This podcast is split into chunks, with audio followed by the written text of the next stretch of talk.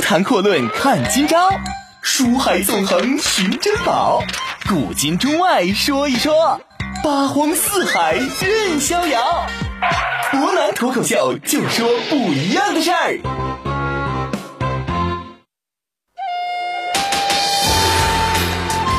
听众朋友，大家好，欢迎您收听今天的博南脱口秀。那么昨天呢，我们再给大家讲了一下这《西游记》当中比较出名的一位妖怪大力牛魔王的故事。其实说到牛魔王，我们会发现这位妖怪呢，确实实力是极为出众的。但是，正如我们昨天最后所提到的一句，虽然说牛魔王已经是威震于江湖之外，但是对于他来说，已经多多少少有了点中年危机的感觉。也就是说，牛魔王。在微妙的这个外表之下，实际上他的内心、他的处事方式以及他的格局已经开始发生了变化。正是这些变化导致他最后的一个可以说相对而言悲惨的结局的发生。首先，我们说呀，中年危机，大家都了解，人生哲学讲的是中年危机。首先，第一条或者说最常见的就是夫妻感情不和。牛魔王这一点呢，可以说体现的是非常非常的明显。首先呢，就得说牛魔王这一位呢，称得起是喜新厌旧，把自己的结发之妻啊铁扇公主给扔在家里边，专门去外边呢找了一个外遇，也就是我们常说的这位玉面狐狸。我们都说呀，有句俗话很有意思，叫“色字头上一把刀”啊。狐狸这个形象可以说在中国传统神话，尤其是以《封神演义》为主的这些边角神话当中啊，名声是相当不好的，《聊斋》是除外。我们说呀，这样一个形象跟牛魔王在一起呢，显然是要给牛魔王的作风也好啊，行为也好，是打一些很大的折扣。首先，我们要说结交了玉面狐狸之后，我们会发现。被诱惑的五迷三道的老牛呢，连基本的判断能力都出了些问题。那出了什么问题呢？昨天我们提到啊，这牛魔王跟孙大圣打了一半，说自己呢要专门去赴宴。去哪儿赴宴呢？去了一趟碧波潭。这碧波潭一开始我们刚看书的时候，可能不知道这到底是什么来头。后来我们说过了火焰山之后，下一话就知道了。碧波潭里边的大驸马是谁呀？是祭赛国里边偷了佛宝的九头虫。虽然我们说九头虫的形象啊，在西方神话当中也是属于非常顶级的妖魔，但是我们说这样一个形象，显然在《西游记》当中被人认为是属于下九流、下三滥一类的，不像牛魔王，也不像孙悟空，甚至不像七大圣一样，在妖界江湖当中那是呼风唤雨的人物。我们说五百年前呢，老牛呢还在跟孙悟空、孙大圣这种水平的人物打交道，可以说呢结交的都是四海豪杰之辈。结果五百年之后，这生活圈子里边居然出现了九头虫、盗佛宝这种人物，出现了玉面狐狸这种被很多人认为是拿不上台面的人物。因此，我们说牛魔王的格局、看人的眼界。结交人的素质可以说都在明摆着走下坡路。当然，我们也得承认一点啊，牛魔王呢在小说当中对自己的糟糠之妻就是铁扇公主呢还是相当有感情的。首先，在魔云山和悟空第一场战斗的时候呢，对红孩儿的事儿可以说呢可以已经是比较宽容处置了，意思就是说，你虽然把我儿子拐走了。但是好歹你还给他留了一个看起来似乎是不错的出路，我就放你过去了。但是我们说悟空呢，偏偏提到自己曾经去管铁扇公主借了芭蕉扇，但是没借来，还折腾了一通。也就是说，听到这猴子敢冒犯自己的妻妻子之后啊，牛魔王可以说是勃然大怒，动起刀兵。而我们说铁扇公主苦守了那么多年。虽然说这个时候对牛魔王的态度显然是非常非常不好啊，但是用句俗话来讲，叫失之不渝，忠贞不二，几乎成了王宝钏。见到牛魔王被天兵天将所抓住的时候，人家呢还愿意把这个芭蕉扇给奉献出来，还哭求悟空啊，直接管悟空叫孙叔叔，愿意呢用这把扇子来换取自己丈夫的性命。我们常说一句老话。叫结发夫妻患难时刻才见真情，变相来讲，也是让人很动容的一件事儿。我们说自己丢弃的妻子啊，结发之妻呢，在关键时刻是能够站出来帮助他一把。而玉面狐狸这个时候已经呢，可以说被猪八戒把自己的洞全都一把火给烧了。显然，我们说老牛这段婚外情搞得并不是特别的值得。那么第三个问题，我们就得说是出在自己的儿子红孩儿身上了。有句俗话说的很有意思嘛，叫人呢富不过三代。那红孩儿这孩子呢，可以说本领确实不太差啊。虽然说呢比悟空、比牛魔王还要差了很多，但是呢好歹是懂得孝顺啊。一捡到唐僧，把唐僧给抓到洞里边去之后，首先想的是要请自己的父亲、母亲前来赴宴。可惜他不明白一个大道理。所谓丑业啊，我们都说创业容易，守业难。这呢是自古以来，国家也好啊，大公司也好啊，或者说一代势力也好，一代君王也好，都要给自己的孩子辈儿啊往下传的时候讲明的一个道理。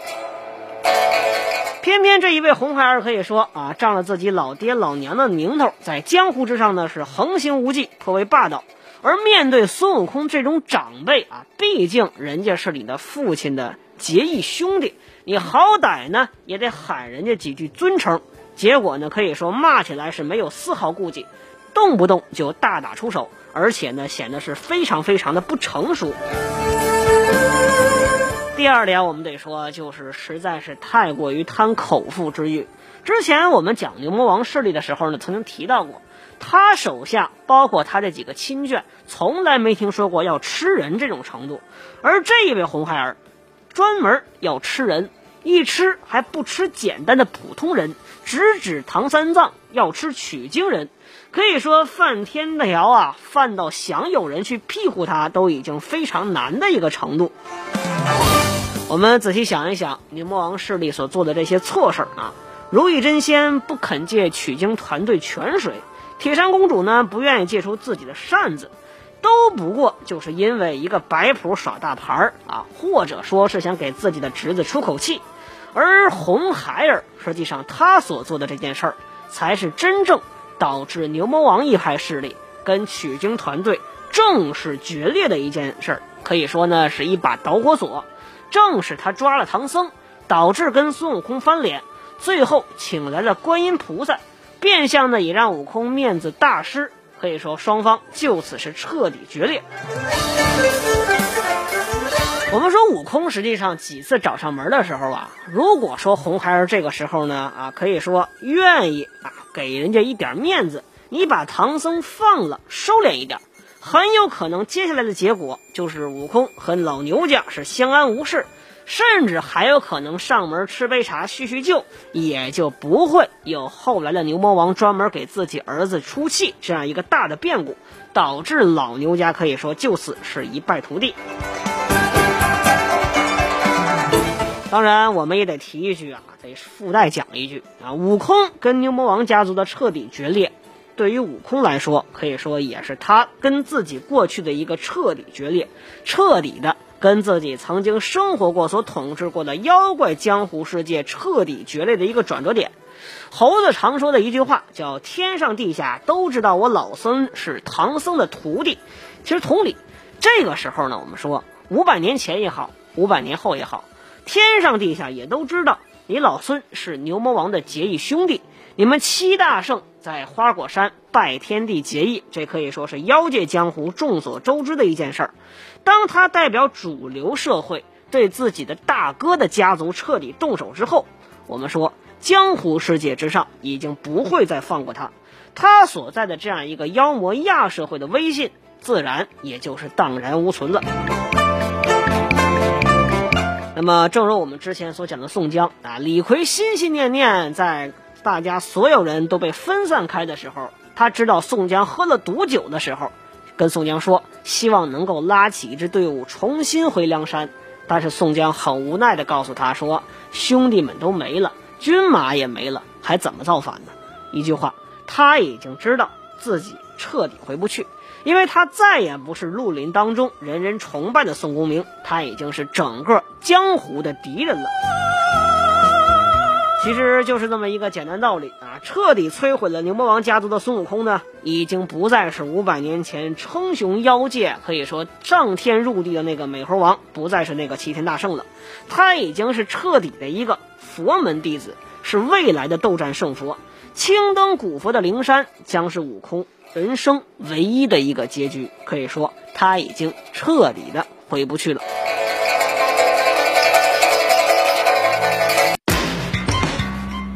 谈阔论看今朝，书海纵横寻珍宝，古今中外说一说，八荒四海任逍遥。博南脱口秀就说不一样的事儿。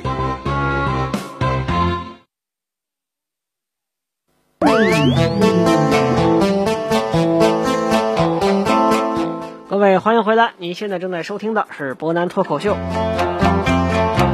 其实我们说过牛魔王家族之后，大家会发现呢，这《西游记》当中，无论是妖怪还是神仙也好，很多时候呢，所讲究的就是家族势力。一族你能铺多大，你很有可能就在当时的社会当中所占有的话语权就会有多少。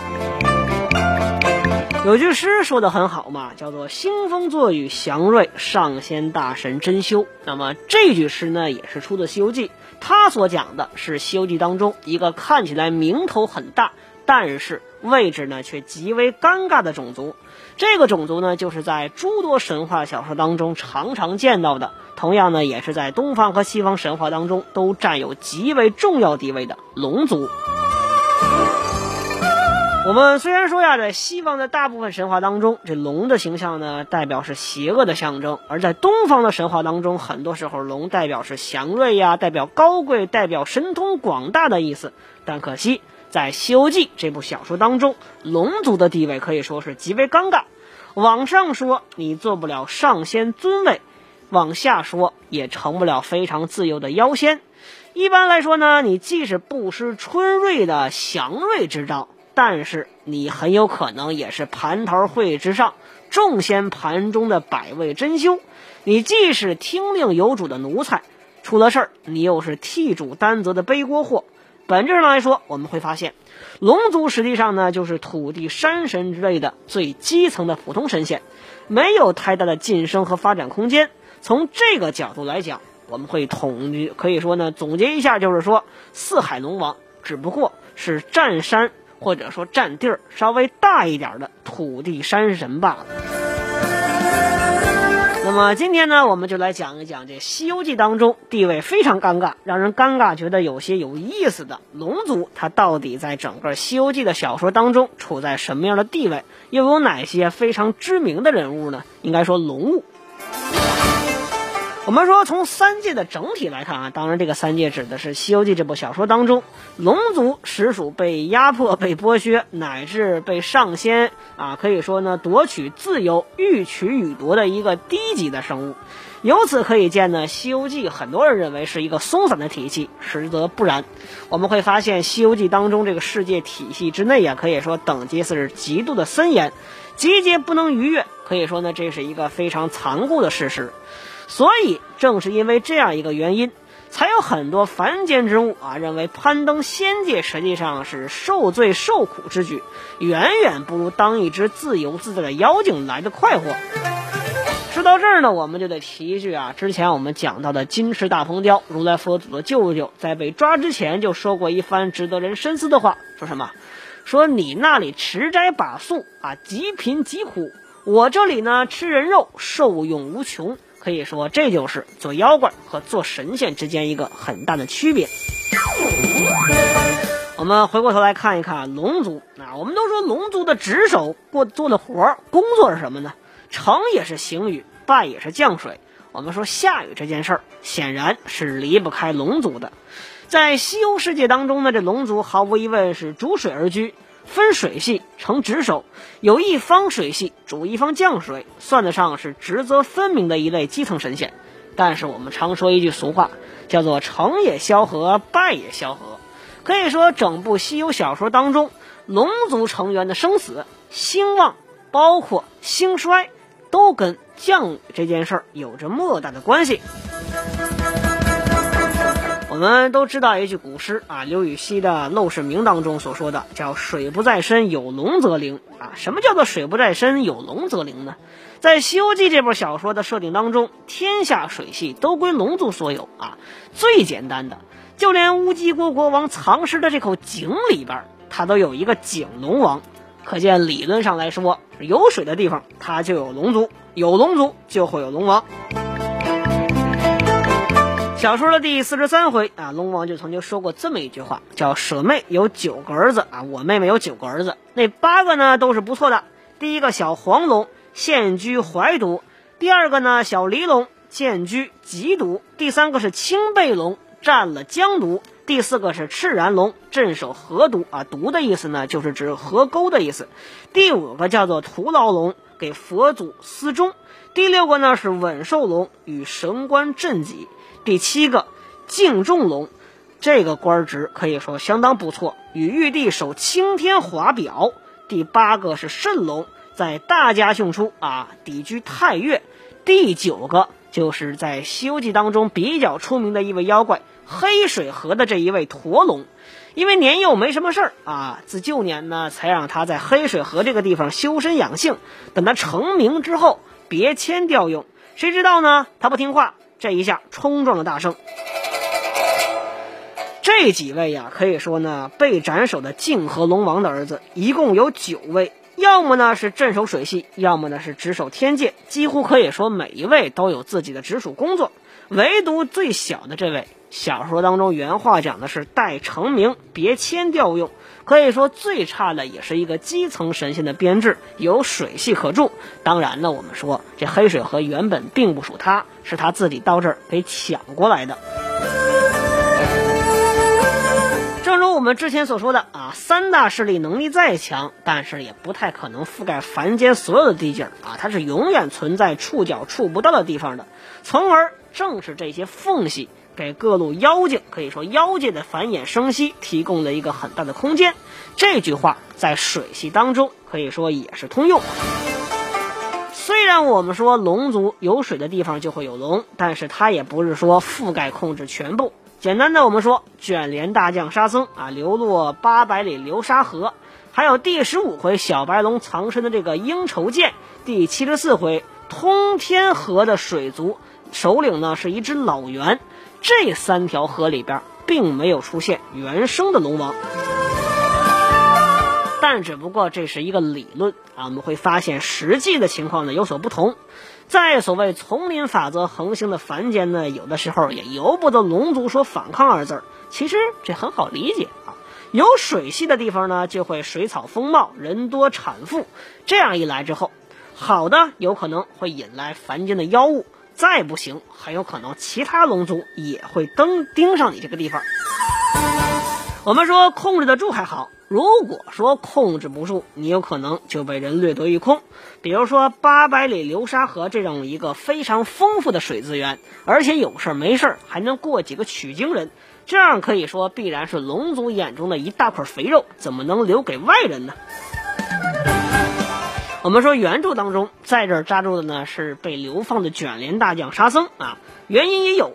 第二十二回八戒和吴敬在这儿大战的时候呢，曾经介绍过自己啊。吴敬就说：“我自小生来神气壮，乾坤万里曾游荡，饶死回生不典型，遭贬流沙东岸上，宝石困卧此山中，恶曲翻波寻石响。”意思就是说呀，我当时被贬居的地方呢，其实并非是流沙河，而是流沙河东岸。但是现在整条八百里流沙河全都归我了，这说明一个什么问题？吴敬很有可能是仰仗着自己的实力，把流沙河的原主，咱不知道什么龙，给赶走了，才最终占河为王。我们说，作为原主的龙王来讲。面对上界神仙下界的，你打不过，只能做出一件让位于强者的事儿。其实从这儿呢，我们就能得出一个非常简单的结论啊，在《西游记》当中所传达出的种种信息，就告诉我们，这儿讲的是胜者为王，败者为寇啊。最后谁能够占据条件好的优质资源呢？关键除了你背景之外。还得看一看自己的实力。我们说常常说什么叫天条啊，什么叫原罪啊，什么叫你犯了事儿了，在《西游记》当中看的两个，第一个你背景是否够用啊？我们就说，如果说你确实有很多的背景可用，你比如说西行路上那些专门得罪唐僧、跟唐僧过不去的妖怪，我们会发现，确实你敢袭击取经人，每一个那可以说都犯了佛祖的禁忌，但是大部分的人物都平安无事。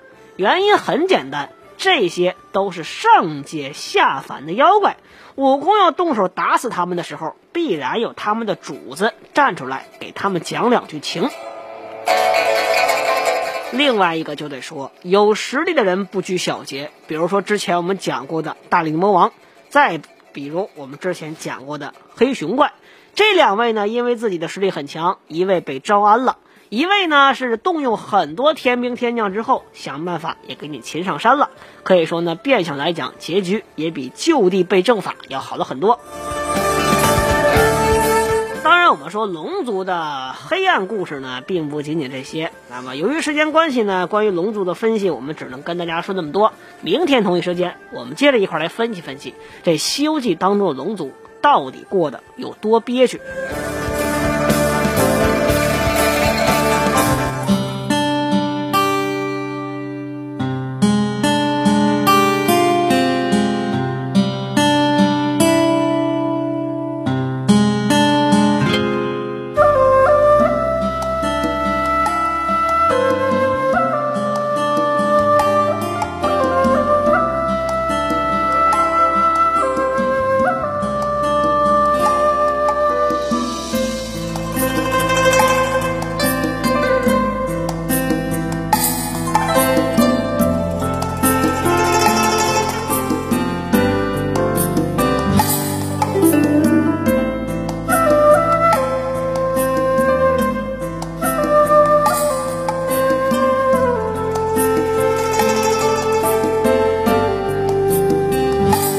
鸳鸯双栖蝶双飞满园春色惹人醉。悄悄问圣僧女儿美不美女儿美。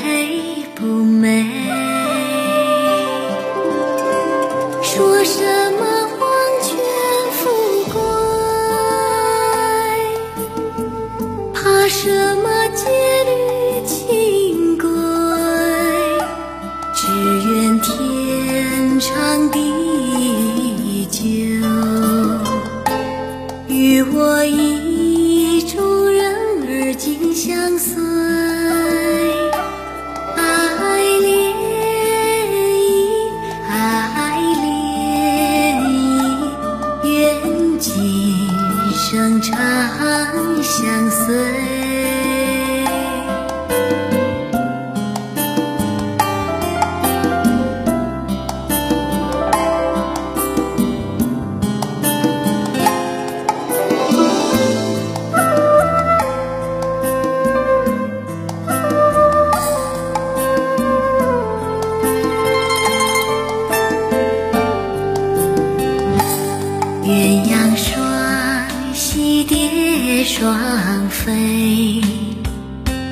满园春色惹人醉。悄悄